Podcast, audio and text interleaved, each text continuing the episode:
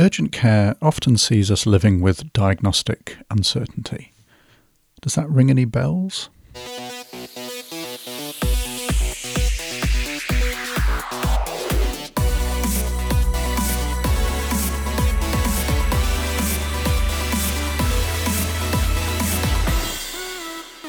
Hello and welcome to this week's Urgent Bite, brought to you by the Royal New Zealand College of Urgent Care.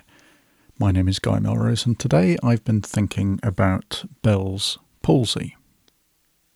I've used the sport of strongman as inspiration for a few injuries in previous podcasts, and it is strongman again that started my CPD brain turning this week. But this time, it's not an injury, nor is it actually related to the sport. One of the modern greats of strongman, 2018's World's Strongest Man, Hafthor Julius Bjornsson, is a recognisable face in the world of strength. At 6 foot 9 inches tall, 210 kilograms, and some distinctive tattoos, the Icelandic giant is hard to miss, and many of you may well have seen him as the Mountain in Game of Thrones. But in 2017, he was diagnosed with a Bell's palsy, resulting in a typical facial paralysis. And while he recovered, he still has a slight weakness that persists. So it was watching Thor in action recently that I started thinking about Bell's palsy, and I wanted to share a few take-home points that I have gleaned from my reading. So to start with, Bell's palsy is an eponymous condition. Sir Charles Bell was a Scottish surgeon, anatomist, neurologist, and artist born in Edinburgh in 1744. His artistic skills can be seen if you visit the Surgeons' Hall Museum in Edinburgh, which some of you may remember I talked about as part of my Medical Mystery Tour podcast of the city. It features some of his wax anatomical models and paintings, one of which I remember very clearly. Painting of a man whose spine is in extreme extension, lying on a bed suffering from tetanus. This was one of the many historical items that hammered home how fortunate we are to have eradicated or managed diseases that back in the 1800s were so devastating. Bell has another connection to my Medical Mystery Tour podcast. He volunteered to help during the Battle of Waterloo, although it is suggested that he had a very poor outcome from the amputations that he performed. But he had a surgical assistant at Waterloo by the name of Dr. Robert Knox. Knox was the anatomist who was involved in the shady world of body snatching that helped keep anatomy specimens on tap for medical students before the Anatomy Act of 1832. He was the recipient of the murder victims in the infamous Burke and Hare cases. Now, a number of people had described the facial paralysis we associate with Bell's palsy, the earliest being a Persian physician back in the 10th century. But it was Bell who described the role of the facial nerve and the neuroanatomical basis for the palsy, so it was his name that got attached to the condition in 1821. So the Bell's palsy is a facial nerve palsy that causes a unilateral facial droop. It affects eyelid function, taste on the anterior two-thirds of the tongue. It causes reduced tearing, inability to raise the eyebrows, and ipsilateral hyperacusis.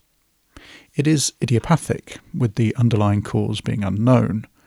Key differentials to consider are stroke and brain tumour, as well as Guillain-Barre syndrome, MS, encephalitis, Lyme disease, and sarcoid. Bell's palsy is a diagnosis that can be made clinically, usually by excluding other causes of facial nerve palsy.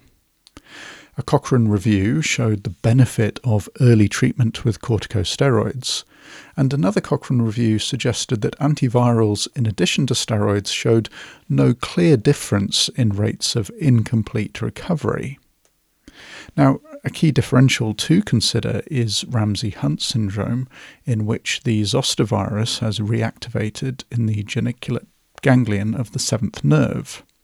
So if you see vesicles in the ear or mouth, then antivirals are required. Now, in order to make a sound diagnosis, we need to be happy that we are diagnosing a lower motor neuron problem and referring someone with an upper motor neuron lesion for acute workup at the hospital. Differentiators that help us consider Bell's palsy versus a stroke include the forehead being spared in an upper motor neuron problem, so the patient cannot raise their eyebrow in a Bell's case. A lack of speech, limb and pupil involvement also suggests Bell's, and any issues here should have us thinking stroke. Also, hyperacusis and decreased lacrimation is more likely in Bell's. Bell's is usually a slower onset, hours and days, rather than a stroke being sudden. Now, it is at this point that I started to wonder about my confidence levels when it comes to making the diagnosis of a Bell's palsy. Often in urgent care, we're faced with diagnostic uncertainty, and when the differentials include something life, limb, or function threatening, then we are always more acutely aware of erring in favour of the patient. So if you're not confident that you can say that this is a Bell's palsy, if any part of the story or exam does not fit, then a referral for further workup might be the call that you make. But in reading around this topic, I found a paper that was very interesting to read. Induruwa et al. Published a paper in the Clinical Medicine Journal in 2019 called The Impact of Misdiagnosing Bell's Palsy.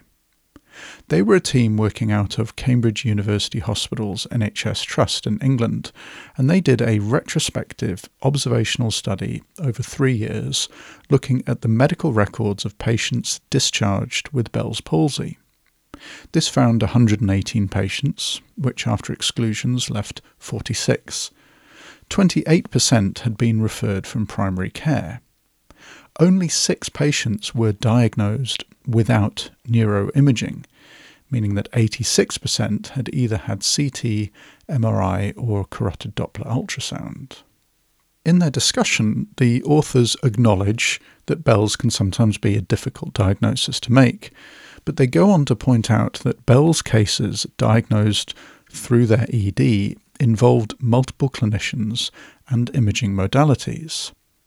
They felt that in most cases there were clear historical and physical findings that would have made the diagnosis of Bell's clear, and say that the delay in starting corticosteroids due to the referrals for other opinions and imaging could mean a reduced chance for the Bell's to resolve completely. Their conclusion points to a lack of confidence in diagnosing a Bell's palsy in both primary care and secondary care. Although I think a limitation in their study is that they have no data on how many cases of Bell's were being diagnosed and managed in the community, as they only used discharge data. Their comment about primary care was based on the 28% of their cases being referred in. This is an open access paper, and it's worth reading as it does provide food for thought. They have a table that helps to differentiate a Bell's from a stroke, and it does highlight the need for a thorough, accurate history backed up by a thorough examination. However, this to me highlights the difficulties of being an urgent care physician, living with risk and uncertainty amidst the spectre of a busy waiting room. With choosing wisely being a consideration in a cash-strapped health system, it can be difficult to thread the needle, and I think we're often left sitting on the fence in urgent care. That said, shared decision-making is always good in these situations, so asking a colleague for a second opinion or speaking to a specialist for advice can help us make that decision. So my take-home from today is to review the paper linked in the show notes, as it does cover the neuroanatomy and presenting history and clinical findings of a Bell's palsy. Having a good refresh of this will help our confidence in diagnosing. And if in doubt, ask for help, remembering that delaying diagnosis of Bell's has consequences, just as missing a stroke does. But being thorough and discussing with colleagues should help us find the right path.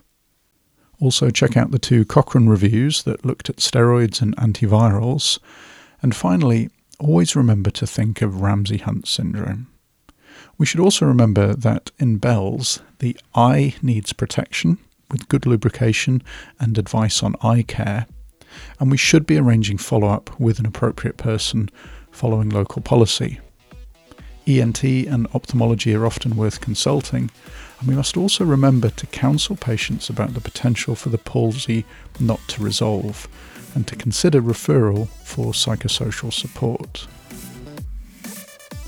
Now, if you have any comments, questions, suggestions or corrections, email podcast@rnzcuc.org.nz. We'll be back again next week with another podcast. I look forward to seeing you all then. But for now, thanks for listening.